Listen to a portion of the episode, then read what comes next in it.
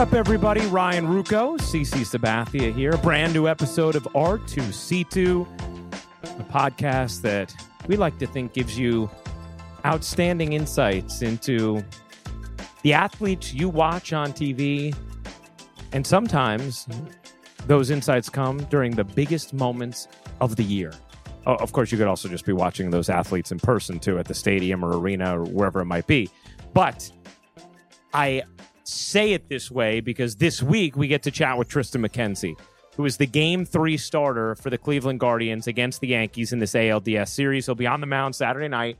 And I really think, uh, first of all, it's just cool that we can talk to one of the starting pitchers in this format uh, during this series.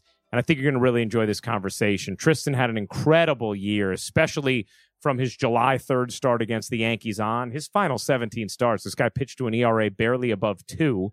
He was top 10 in the majors in so many big categories. And he's going to be the man the Yankees have to try and figure out on Saturdays. 25 years old, really smart young guy.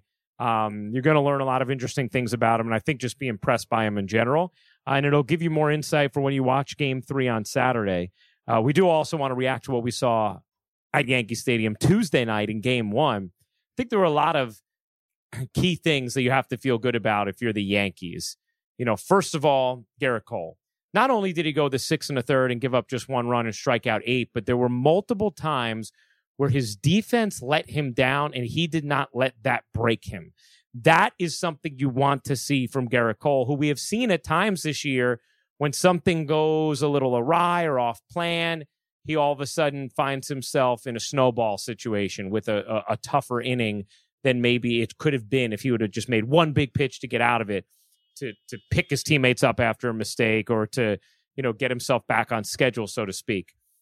In this game, you know, you had right away Kiner Falefa's error and then Donaldson dropping what would have been a strike him out, throw him out, double play. Cole doesn't break. Then you have Rizzo coming home too quickly, not looking at the runner and just going to the bag. Bases loaded, one out. Cole doesn't break. He gets out of it without allowing a run. So I think you feel great about Gerrit Cole and what he did. And keep this in mind you know, Gerrit Cole, you could maybe have some questions about, oh, what's he going to deliver? Just because this year was a little up and down at times for him when you're just comping him to just wanting to be a dominant lights out ace every moment, right? Um, but this is a guy who's pitched very well in October in his career. So if you're going into it saying, like, oh, can he handle October? Yeah, he can handle October. Gerrit Cole can 100% handle the moment if he struggles in any start during this run, which the Yankees obviously hope has him starting five times, six times, it's not going to be because he can't handle October. It's going to be because, you know, he just struggled.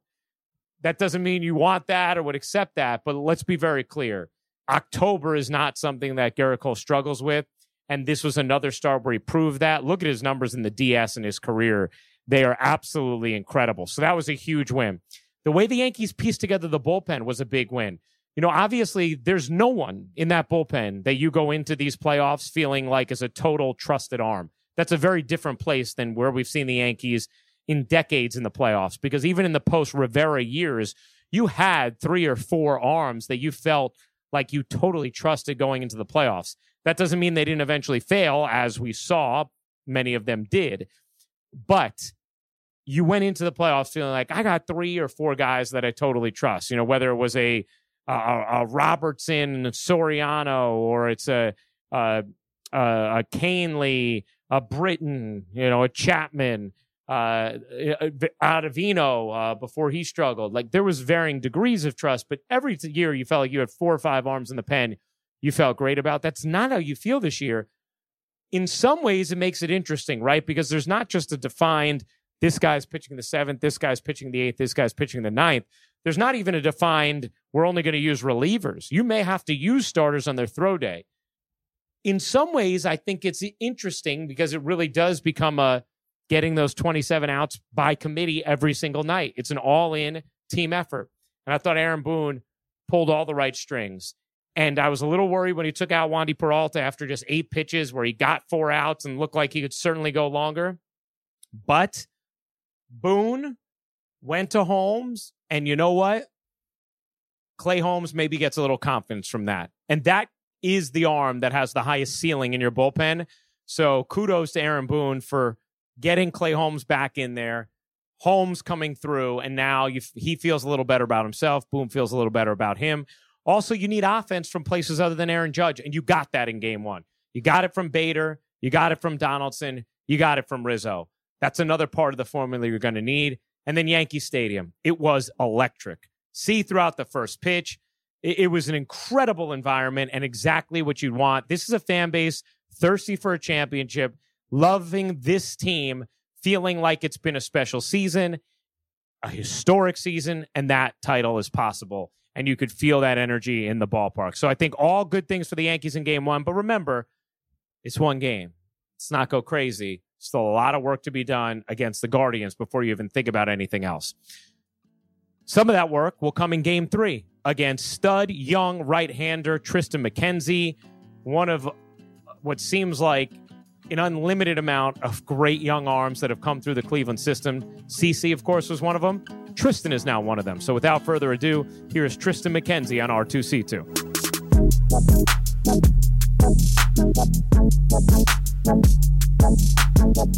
Well, Triston, I have to ask first and foremost, how excited were you uh, about CC making good on his, his word and, and coming to see you make your first playoff start? So I actually didn't even know he was there the whole time I was pitching. At least uh, it might have been good for me. I'd have been a little nervous, but uh, uh, I mean, it was it was nice to to have him come out and support and just know he was there in the building, especially like when I got off the mound and just know that I went out there and kind of did my thing.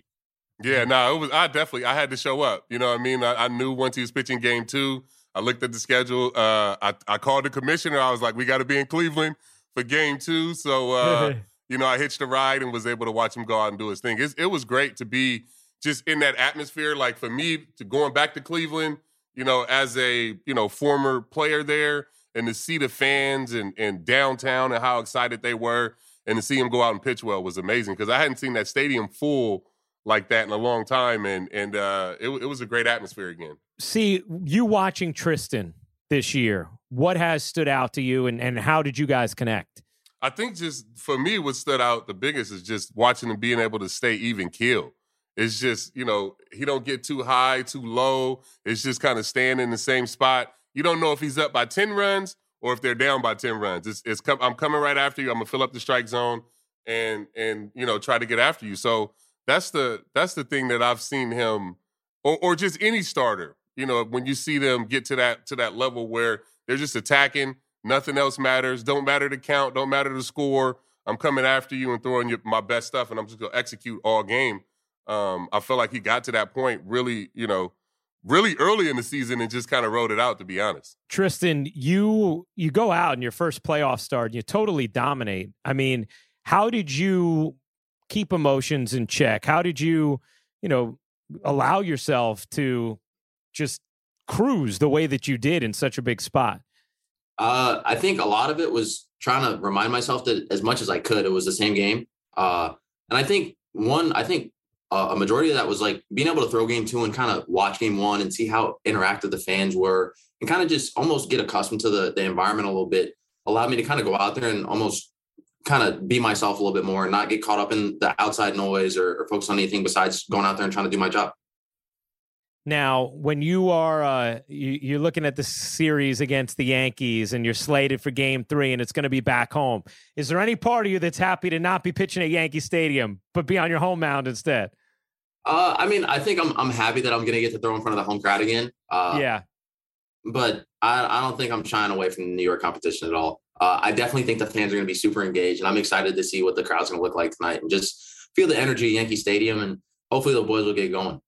See, you want to give Tristan a preview of what it might be like pitching as an opponent on a Yankee Stadium playoff mound? Oh no, it's going to be. Uh, you know what? I've, I've, actually never pitched here as, as no, an opponent. No, you were in playoff. Cleveland. Yeah, was, that's yeah. right. So I, w- I don't know what it's like to pitch, uh, but I do know what it's like to pitch in Cleveland during the playoffs. You know what I'm saying? on both sides of that. But uh, yeah. no, I mean, I think you know having a chance to go back home and pitch at home in, in that atmosphere. Um, the first game, you know, I think it's going to be a lot of fun. Like you said, having that chance to to, to to see it all, go through the intros and all of that stuff. Um, you think that helped you, right, going out in game two? Yeah, I think. I mean, I think being able to like almost watch Bieber go out there and dominate and pitch his game that he's been doing all year and being like, well, I mean, I can try, I can just try and follow up with that and just do what I've been doing all season. And I think I went out there and tried to try to keep it as even keel as possible. But anytime I got to two strikes, I'd hear the crowd and I'd I'd get like super amped up. And it was just like in those situations, I I tried to take take my swings and and try and like punch guys out. But I think outside of that, it was more just trying to find my rhythm. How how about the Cleveland organization, Triston? You mentioned Bieber you know, the long line of outstanding arms, you know, dating back to when C was there, but it's continued with a fury since then over the, you know, recent history, you being one of these pitchers. What is it about the organization and the organizational development that you guys have seemingly, you know, endless supplies of outstanding starting pitchers? Uh, I think it's a culture. I think it's a I think if I had to sum it up in one word, it's a culture. I think like when I get drafted and I don't necessarily know what to expect from Cleveland because I'm fresh out of high school, I'm literally just entering a new professional organization. But I can look to the top and look at guys like Corey Kluber, uh, Trevor Bauer at the time, who's pitching really well, Mike Clevinger. I see guys that I can go, all right, these guys are up there and they're at the top of their sport. You have a Cy Young winner, multiple Cy Young winners. You have guys that are out there winning games back to back to back, and they're going about their business a certain way. It kind of just when you talk to the pitching coaches, uh, when you talk to them about being like, okay, so you've you've worked with Corey, you've worked with him, you work with him, like what makes him successful? Uh, and a lot of it is literally just them talking about how they go about their business in between their starts, so that when they actually do have time to go out there and pitch, like they're they're out there just having fun and doing their job. They're not necessarily worried about what happened two days ago or what their mechanics are looking like or what's going on behind them. It's more about them just going out there and putting their best foot forward. I think it's just a culture, and I think it's just kind of it's repetitive. I learned it. I think the guys behind me learned it, and it's going to keep going. Yeah, and it's just you know that, that the organization they do a good job of maturing guys. Like he said, you know, understanding what you need to do in between starts. Like getting drafted and getting into the minor leagues, we all know that we have talent. I think the the, the Cleveland organization organization does a great job of making you let, letting you understand what's going to separate you from the group.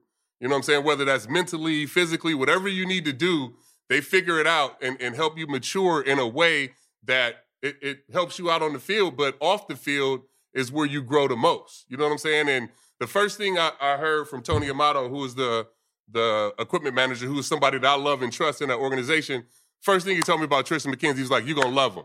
And I knew he wasn't talking about on the field. And that's something that, you know, that organization, you know, they do a great job of just, you know, drafting and and and putting the right humans in their organization that just happen to be good baseball players. You know what I mean? So they're all receptive to the to the knowledge and everything that everybody has in the organization, and it makes it easy to develop guys when you're drafting the right people. Mm. Something you could feel in the minor leagues as well, Triston. Yeah, hundred percent. I think like I have lasting friendships with guys that I got drafted with, guys that got drafted after me, guys that got drafted before me, just based on who they were as people, how we interacted off the field, how we got along. And I think on top of that, I think it allows me when I play with guys like Bieber or Civale or Plesac in the past, or I'm friends with Will Benson since he's got drafted. Like I think these are lasting friendships. Like I'm I'm on a team with guys that I'm personally friends with. I, I want to hang out with them outside of the field. And I think that just adds to our our camaraderie on the field and just how we play for play for each other. Now, Triston, you correct me if I'm wrong, but if you did not get drafted and and go to Cleveland, you were going to actually go study to become a doctor. Is that right? That's correct. Is that something that you still want to pursue someday? And you're not going to need to, but is it something that you have any interest in in the aftermath of, of your baseball career? Uh, I mean, I've I've honestly put a lot of thought into it. I don't necessarily know if I'll want to be a doctor. I think that's a lot of school in terms of just post baseball and my age and a lot of stuff. But uh, I think it's definitely something that I'm still interested in. I think it's something that almost drives me today. Like when I talk to my training staff in terms of how my body feels, I think I look at it from almost a different perspective. Where did that come from? Uh, I think is I, I think I my both my parents are in the medical field and I was almost always surrounded by it and I took a liking to it. But I think I, I always like try to give back and I love helping people. And from a young age, I wanted to to be a surgeon because I thought the best way I could give back was by by trying to save people's lives or by helping them that way. Hmm. That's really cool. cool. Really yeah. cool. Really cool. I know it's like I'm glad we're getting to see you in the major leagues now, but I also would have been fascinated to see you dominating at Vanderbilt while also, you know, going to become a, a doctor. That'd be pretty cool. That'd be a pretty cool story. Yeah, exactly. it, it, it really would. It really would. Triston, how about um, you know, for you, I know I've read a lot about the way you you give back and and uh, specifically I know uh, I believe there was a 13 year old gunshot victim who you spent a lot of time with this past year um, and just like follow up visits and, and a lot of your community work in Cleveland reminded me of my podcast co-host and and the work that that he constantly does not only in Cleveland but you know here in, in New York and and uh, everywhere that he's been back in the Bay as well. You know what what kind of is your focus as you go in and you try and give back your time like that, or even in this specific case with the the teenager who who you've spent time with? What kind of is your focus as you're you know as you're giving back your time and and you're you're using some of your resources to help these people? So I participate in a, mentorship program called True to You, uh, and I think what I mainly try to impart through that mentorship program is as much as I'm a major league baseball player and to a degree I'm a celebrity or a high profile person in Cleveland. Uh, I came from somewhere just like they come from somewhere. Uh, I'm a regular person just like they're a regular person.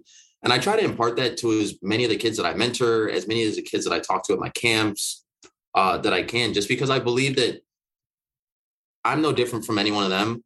Uh, I could have very well been in another way of life. I could have been a doctor. I could have been a lawyer. I could have been anything else. But I think baseball is just kind of how it ended up for me.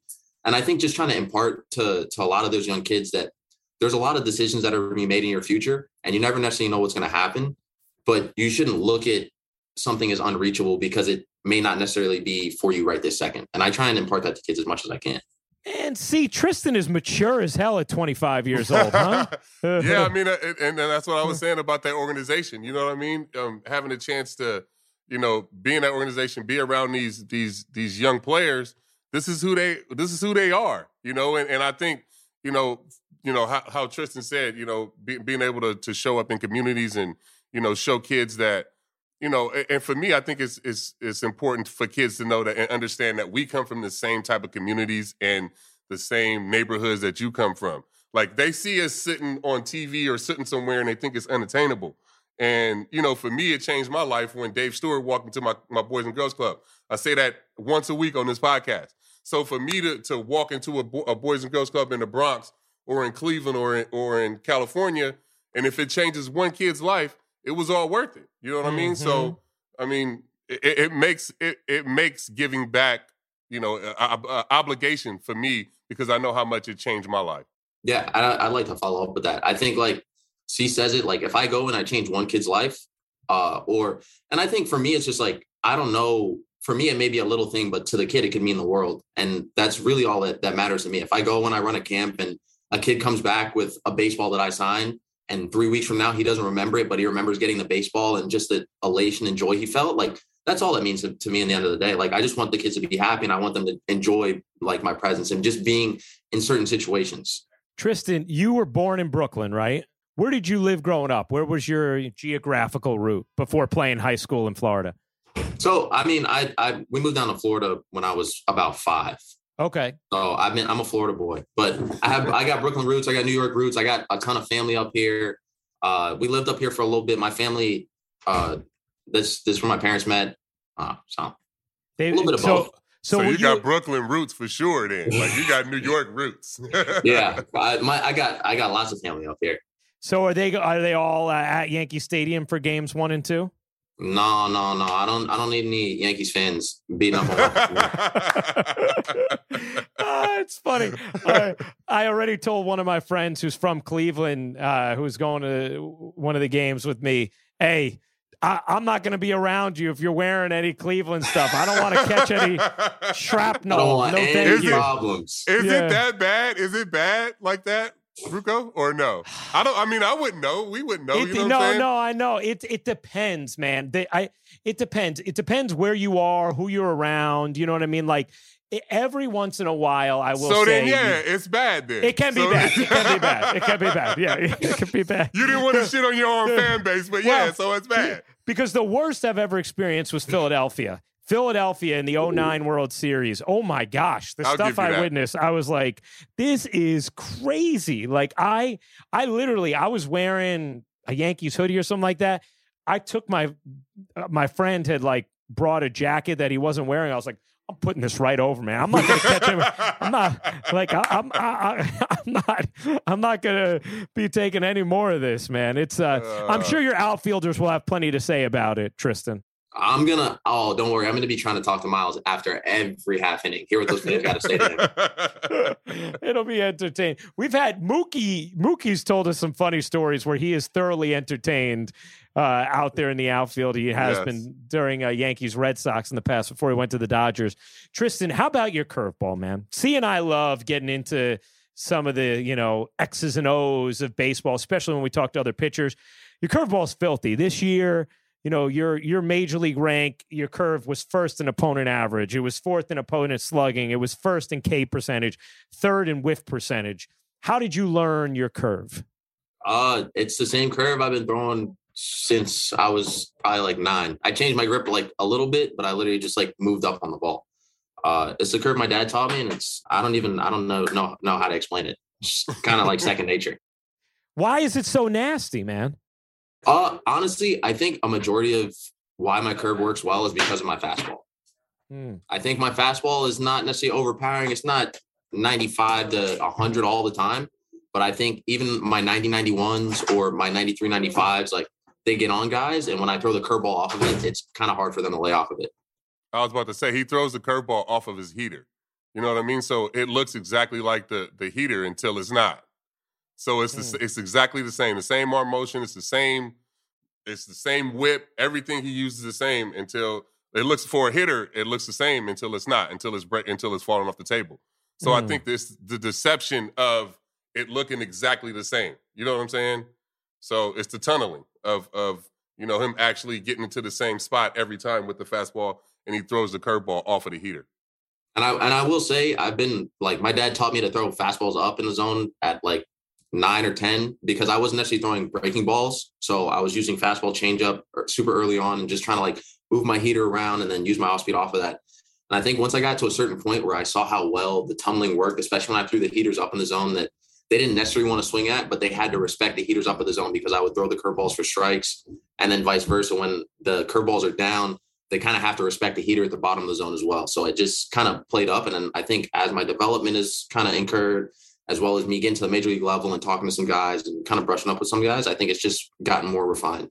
Triston, I love that your dad taught you that heater all the way back then, and now you're using it in the big leagues. Like, what when you're you get done with your playoff start?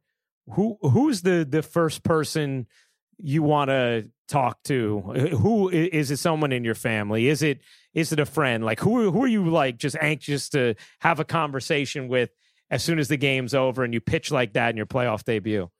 Uh, my dad, my dad's usually my first call, and if, if it's not him, it's my brother. Uh, those are the two guys that have been with me the whole time, and I always I always get a nice text from my mom because she knows how to she knows how my emotions work after games. So she's she's usually the one that I actually talk to. Sometimes my dad my dad doesn't get it, and I'll have a bad game, and he'll be like, "So what do you got on the game?" And I don't want to talk about the game at all.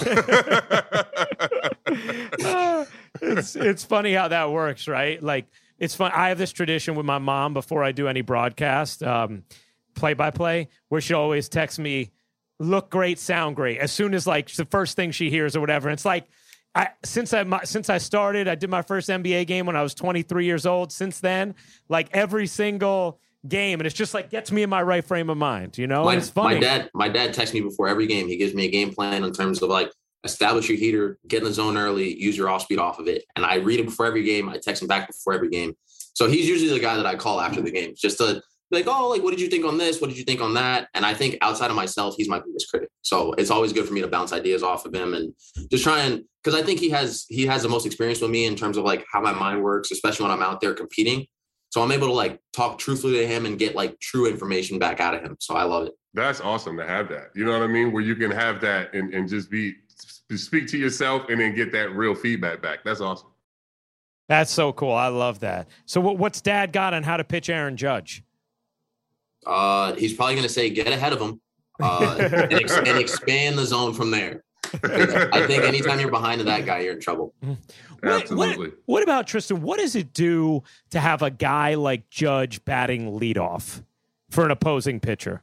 I think I think it'll it, I think you just have to be ready from from the get go. I think with this whole lineup, it's it's something to say that, that you have to be ready from the start. But when they got Judge leading off, it's more like they're not giving you a break or even any time to kind of warm up or, or ease into the game. Like you got to be locked in from from the very first pitch. Hmm.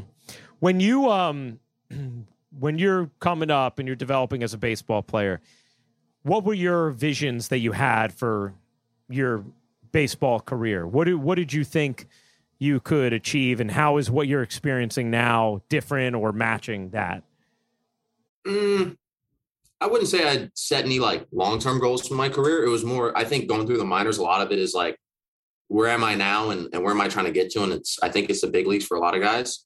Uh, and I think once I got here, it was more just like, I think I proved myself in the minors, and I tried to dominate guys in the minors. And once you get to the bigs, there's like this this big mental adjustment that a lot of guys face, and I think I had to face it as well.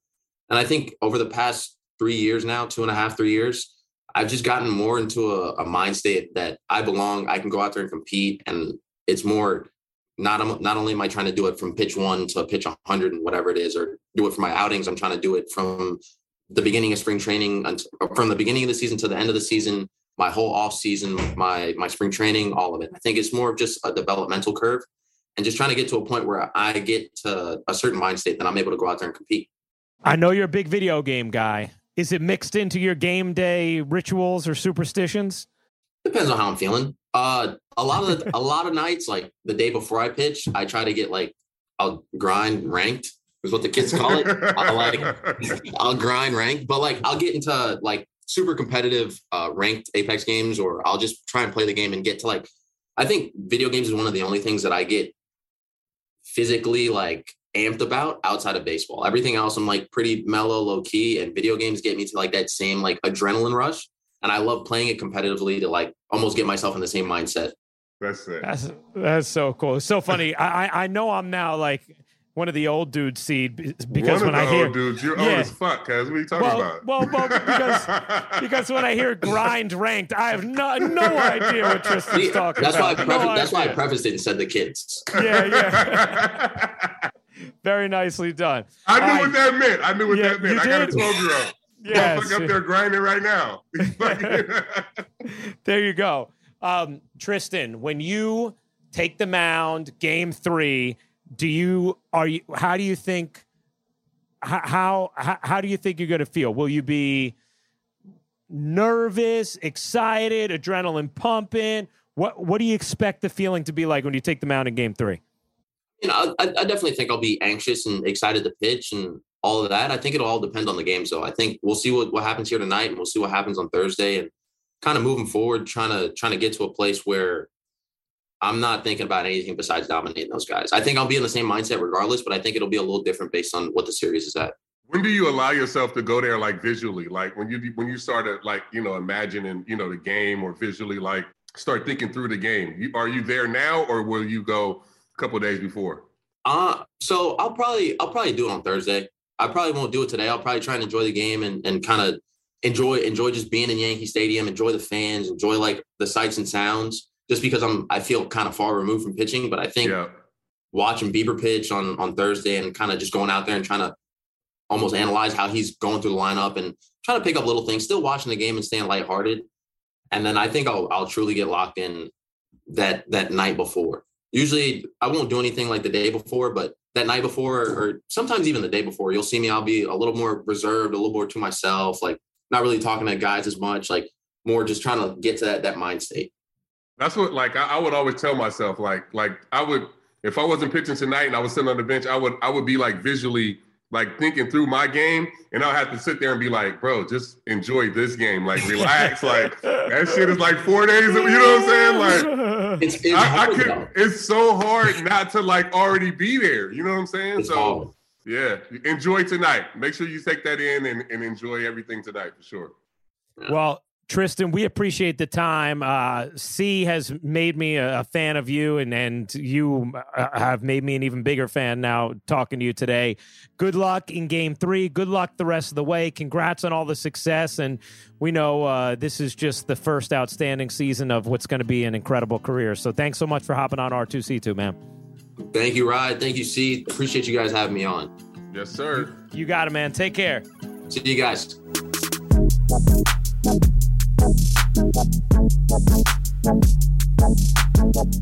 Well, I hope you enjoyed that conversation with Triston as much as we did. You could see he's just a, a really smart, likable young man who dominated this season. And uh, Yankees fans certainly hope he does not dominate on Saturday. And Guardians fans certainly hope that he does. We will have new episodes every Thursday, bonus episodes as well. C and I will be reacting to different things throughout the playoffs and trying to make sure we're getting you really interesting playoff relevant guests as well. So make sure you're tuned in can download our podcast, listen wherever you get your podcast. And as always, the full episodes are available on our YouTube channel, R2C2 on YouTube. Big thanks to Jackson, Sadye, Ata, our team who makes this thing go. We'll uh, talk to you guys soon. Peace, everybody.